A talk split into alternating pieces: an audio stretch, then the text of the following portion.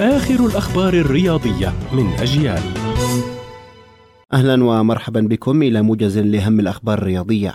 أعلن نادي برشلونة إصابة ثلاثة لاعبين جدد في صفوفه بفيروس كورونا. وكشف النادي الكتالوني أن الفرنسي عثمان ديمبلي وأمتيتي بالإضافة إلى نجمه الشاب جافي انضموا إلى قائمة المصابين بكوفيد 19 بعد أن جاءت نتائج اختباراتهم إيجابية. وسبق للبلوغرانا أن أعلن إصابة كل من جوردي ألبا ولونجلي وداني ألفيس بالفيروس.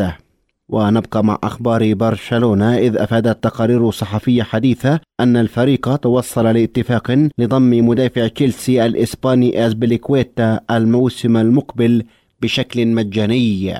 ذكرت تقارير صحفية إيطالية أن صندوق الاستثمارات العامة السعودي يقترب من شراء نادي إنتر ميلان الإيطالي بمبلغ قد يصل إلى مليار يورو. وقبل نحو شهرين اشترت السعودية نادي نيوكاسل الإنجليزي مقابل 350 مليون يورو.